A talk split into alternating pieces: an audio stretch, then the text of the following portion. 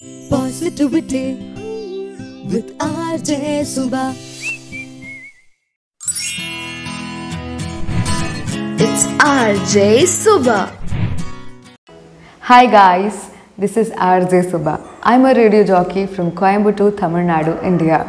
Here's to our new beginnings. Today we are going to discuss the book As a Man Thinketh written by James Allen.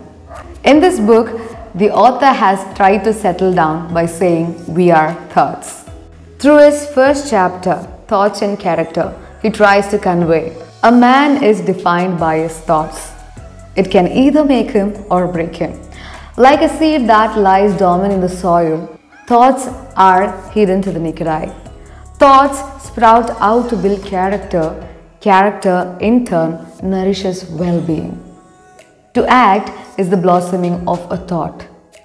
Happier thoughts invoke happiness, while evil thoughts invoke respective actions.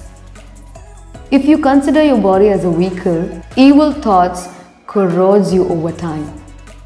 Be sure of what drives you. Steer yourselves towards what excites you. The regular paths that you take accumulate into habits that will help you reach your destination. Remember, thoughts translate into actions, and continued action translates into habit. Don't settle, don't be satisfied with regular views. Let your thoughts wander until they see a picturesque mountain and a heavenly body.